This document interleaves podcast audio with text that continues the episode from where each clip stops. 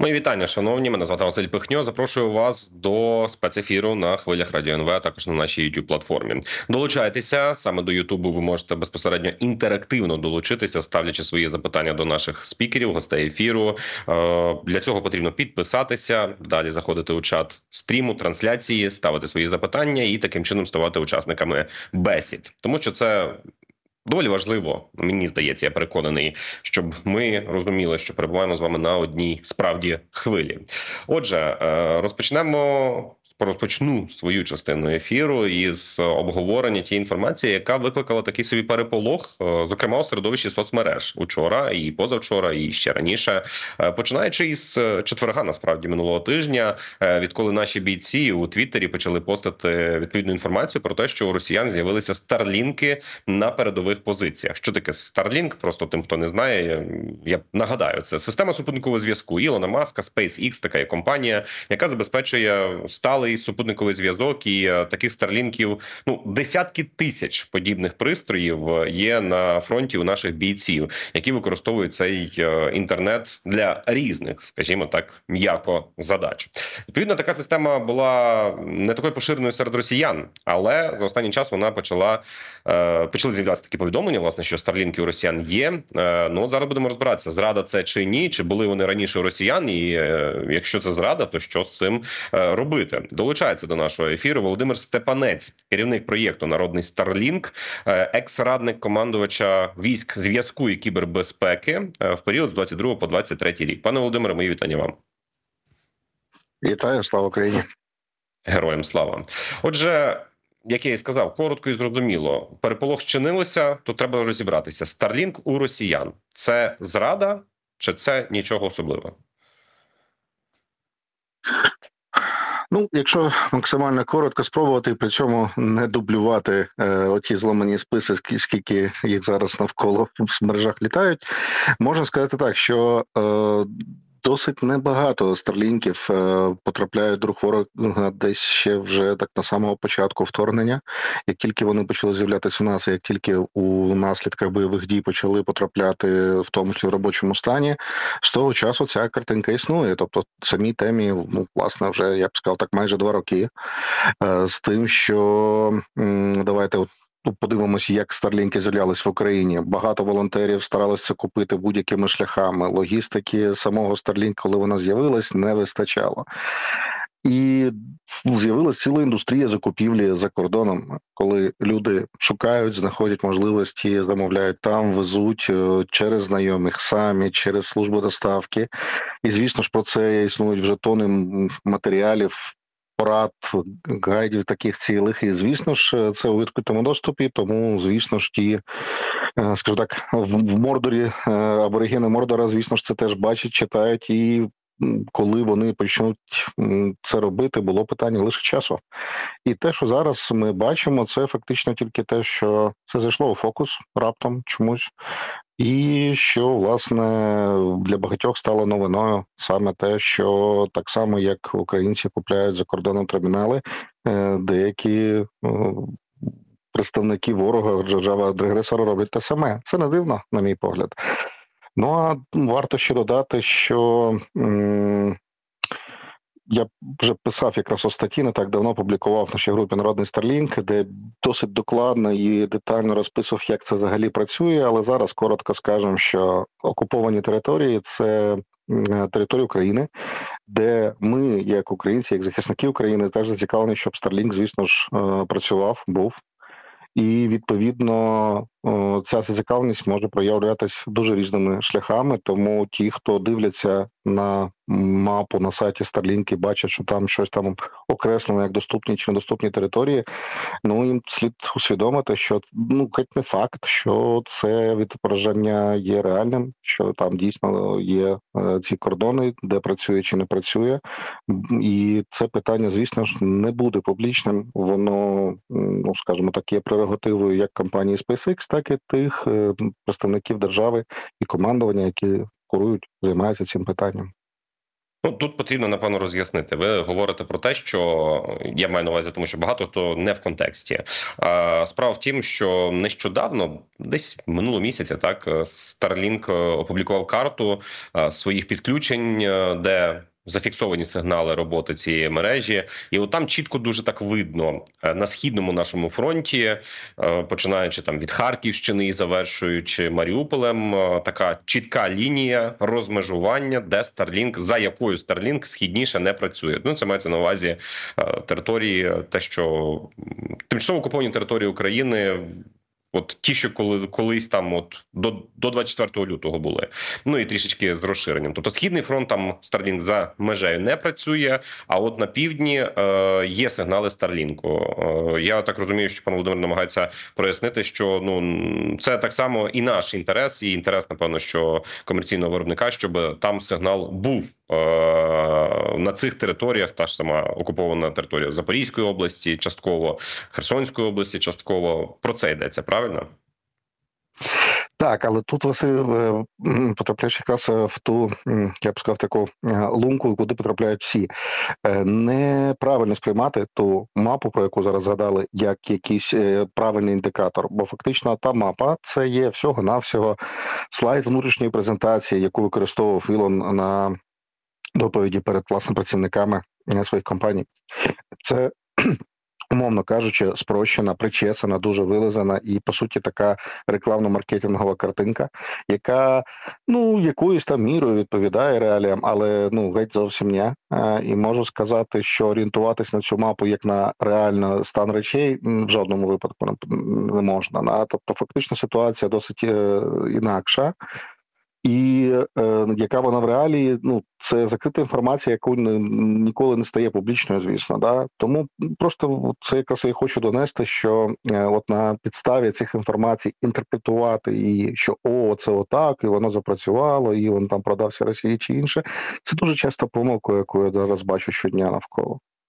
Тобто несправедливо зараз звинувачувати маска у тому, що він десь там щось підіграє е, росіянам. Я маю на увазі навіть в контексті того, що старлінки не з'явилися. Я так розумію, що те, що ви говорили.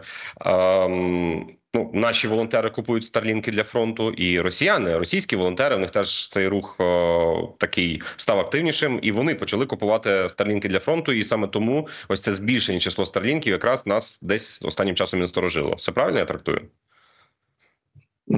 Так, абсолютно вірно. А тоді б, а ви знаєте ще, от е, я наскільки розумію, що Starlink може працювати на лінії бойового зіткнення, що з російської сторони, що з нашої сторони, ну доволі таки.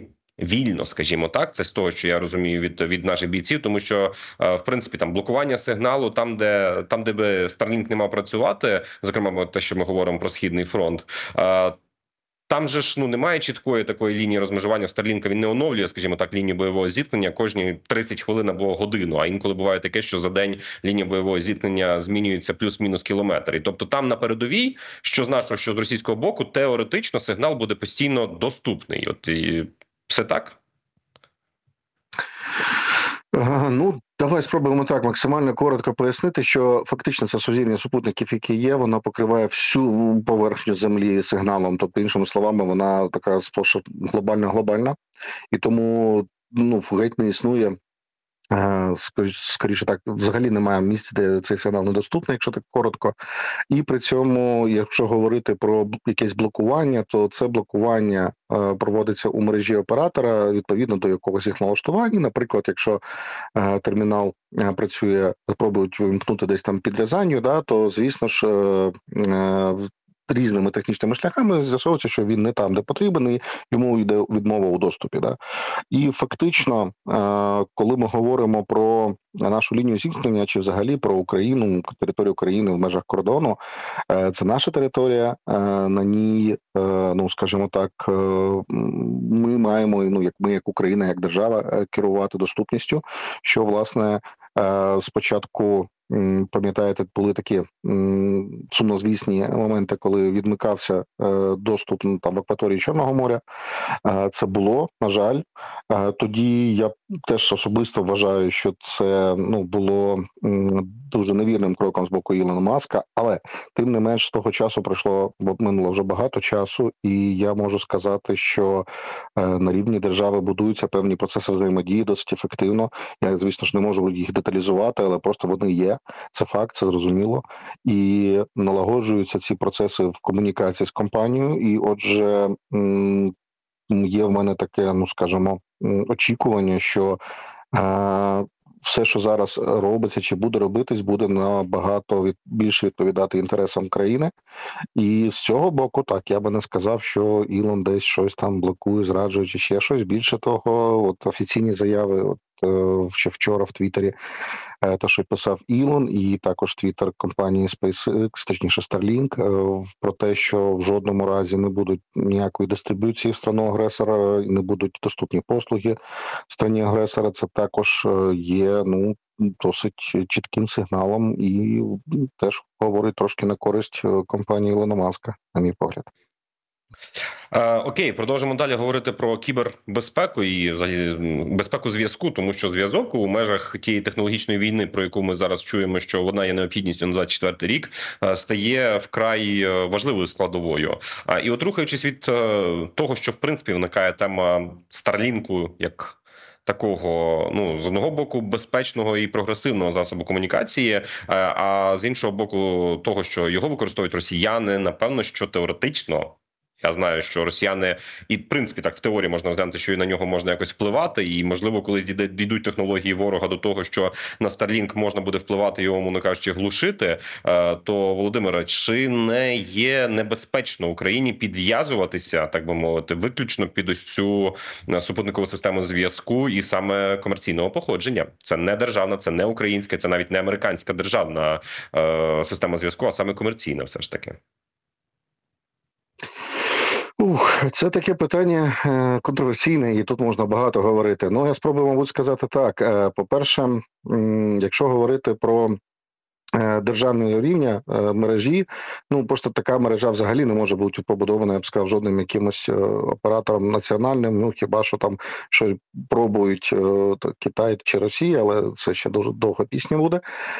Тому мережа такого масштабу вона вже по своїм суті, архітектурі, дизайну, вона вже не може відповідати будь-яким нашим представам минулості про що що таке там державна мережа.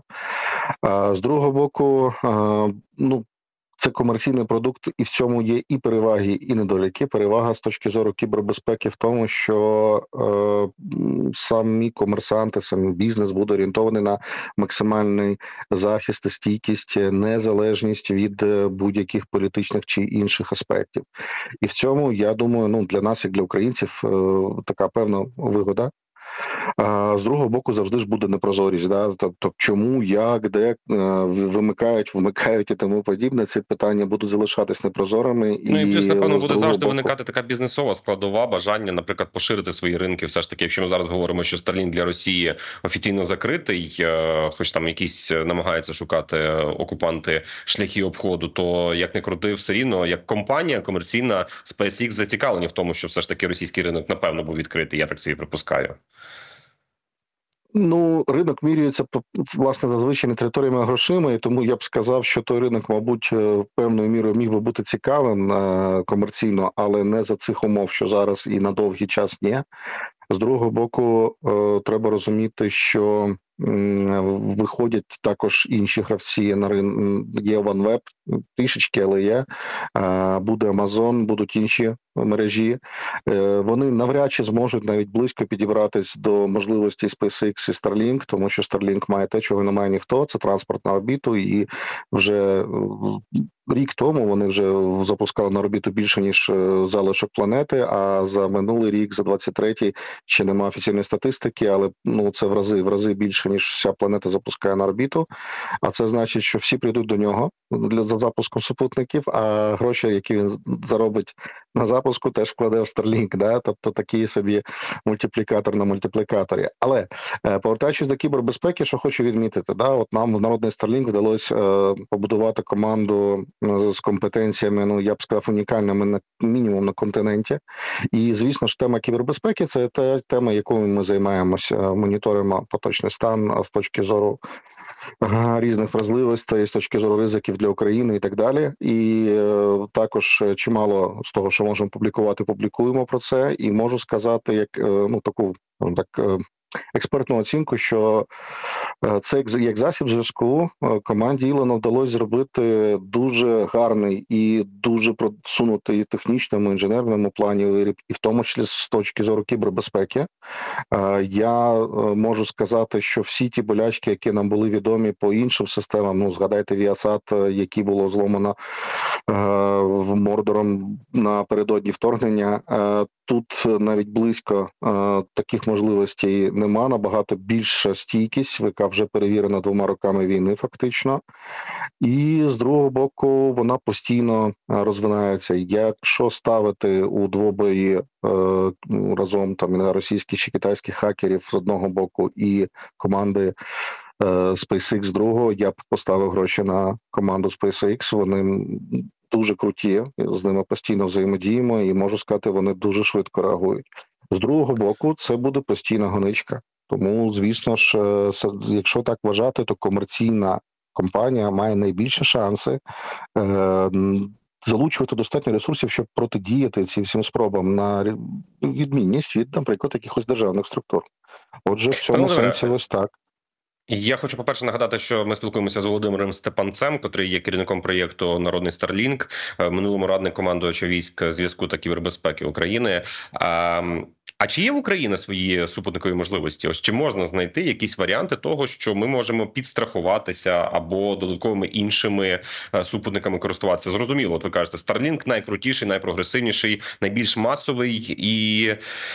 Ну, в якійсь мірі, напевно, що найбільш доступний е, зараз стає, і він буде монополістом цього супутникового зв'язку. Чим далі, тим більше. Але чи є в нас все ж таки якісь резервні свої власні можливості? Е, так, але тут ми якраз виходимо на територію, де е, більшості е, речей, можливо, від мене відповідь така може бути як no comments, да? але ну, мабуть, спробую так коротко сказати, що дуже багато наразі на ринку є різних е, технічних можливостей супутникових, якби у світовому ринку, і можу сказати, що Україна має досвід використання ну фактично всіх. Що саме, звісно, що ну якби буде, чи має, чи там якось очікується е, з точки зору застосування, це якраз та інформація, і ті питання, на які я радше не буду відповідати, тому що це якраз е, ну як завжди стратегічна чутлива інформація. Але коротко, е, мабуть, так охарактеризуємо зараз. Всі супутникові можливості можна розділити технологічно на по висоті орбіт, тобто сузір'я низькоорбітальні, як Starlink, є там середньоорбітальні е, і є геостаціонарні е, системи, це як той Viasat, Intelsat і тому подібні відомі українцям. І звісно ж можна сказати, що зараз Геосат, тобто геостаціонарні супутники, вони майже не розвиваються. Це супутники, які вже дуже давно висять на своїх орбитах, і технічно можливості, в тому числі з точки зору кібербезпеки безпеки і так далі, вони сковані дуже тими платформами, на яких побудовані такі археологічні тут, артефакти. Тут, якщо даруйте, я собі завжди таку ставлю задачу бути зрозумілим для всіх, хто нас слухає, бо це важливо в такому uh -huh. а, контексті того, щоб всі розуміли, про що ми говоримо. Те, що ви говорите, геосад, це такі статичні а, далекі супутники, які мають одну фіксовану свою позицію, і а, вони вже дуже давно на орбіті, так і в принципі на них можна цілеспрямовано впливати, умовно кажучи, гасити їхній зв'язок. Перевага маска і його старлінків полягає у тому, що це низькоорбітальні, як ви сказали, тобто вони нижче, вони ближче до землі, що зменшує, скажімо так, затримку передачі зв'язку. Ну і по-друге, їх багато і вони рухаються. Відповідно, коли це такий бронівський рух, багато і воно рухається, впливати на щось одне, що статичне е- легше ніж на те, що рухається його багато. Це от, от, от на, на хлопський розум, я так наскільки я розумію, намагаюся пояснити, що чим взагалі в чому перевага Старлінку. Так, саме так, дуже влучний опис. Е, Ну і власне, якщо повертатись до теми з супутникового зв'язку в Україні, то я б сказав, що саме оці низько і середньоорбітальні системи, саме фактично українська тобто російська агресія в війні, українська оборона показала їх е, зручність, стійкість і перспективність, і фактично тим самим. Ми якимось чином вплинули на те, що зараз туди е, інвестується багато зусиль, грошей, і дуже багато проєктів. Отже, можна сказати, що зараз буде такі ну хвиля підйому е, інших систем. Е, Всі будуть і вже хочуть робити подібні речі, подібні рішення. І саме завдяки цій хвилі, я думаю, що і в нас в Україні в нашій війні буде більше інструментів зручних е, і альтернативних, тому що, звісно ж, класти всі яйця в одну корзину і користуватися тільки старлінком це не є добре. Хоча знову ж таки, ну таку масовість, е, а це значить така кількість тих супутників, які літають над нами, наразі більше ніхто не здатний забезпечити. Володимире, в мене коротеньке запитання на сам кінець. Ми маємо ще до дві хвилинки до завершення ефіру. Ви ж бачили, ми бачили. Я порадів з того, що Міністерство оборони на вихідних е, запровадило рішенням своїм електронний документообіг у військах обов'язковий. Втім, я розумію, що ну це так само створює певні кіберзагрози. Наскільки це безпечно от тримати, умовно кажучи, всі військові документи в електронці? Наскільки це можливо в нинішніх реаліях? Ну, як така, скажімо так, айтішна людина, яка це і так робить в своєму повсякденному житті, я скажу, що тут е, так є свої певні, мабуть, ризики, але вони настільки навіть стільки кібербезпеці технічній, скільки в кібербезпеці в голові. Тобто це вимагає певного мислення, адаптації такої собі кібергігієни в голові. А технічно це набагато насправді надійніше і ефективніше може бути ніж будь-який папіровий облік. Я цілком підтримую цю ідею. Мені імпонує е, енергія, з яким е, власне от CDTO Міноборони зараз це просовує, в тому числі. Е, З другого боку, е, я думаю, що ми, як українці, до речі, маємо дуже великі шанси бути першими такими е, піонерами в цьому сенсі, бо завдяки технологіям, які з'явилися ще в дії, і ну скажімо так, їх поступові, я думаю, скоро вже з'являться конкретні рішення саме орієнтованих на військових. Ми маємо шанси зробити дійсно ефективні унікальні рішення, які Слухайте, дійсно дуже але ж дія життя себе проявила, м'яко кажучи, в лапках. Дія себе проявила під час голосування на Євробачення. Ось цей от ризик якраз таки і лякає. Ну, дивіться, дія це дія. Да? Я не кажу, що ми саме маємо застосовувати дію. Е, Ми маємо застосовувати те, що успішно працювалося в дії. А, наприклад, оця штука, як цифровий подпис, тобто це дійсно можливість кожному українцю скористуватися е, авторизованим унікальним підтвердженням, що він українець, хто він, що він. Да? Це технологія, це вона як фундамент в дії, але при цьому це не є сама дія, це такий як один з сервісів, але він відкриває можливості яких не було раніше. І якщо е, хтось, наприклад, не дай Боже, потрапить в полон, але м, втратить всі паперові документи, то йому достатньо буде тільки е, тільки з'явиться можливість, ну власне звернутися до електронного кабінету, наприклад, да, і е, з усіма документами оперувати. І це такий найпростіший, мабуть, випадок. Ну не кажучи вже про те, що бюрократію можна буде суттєво зменшити.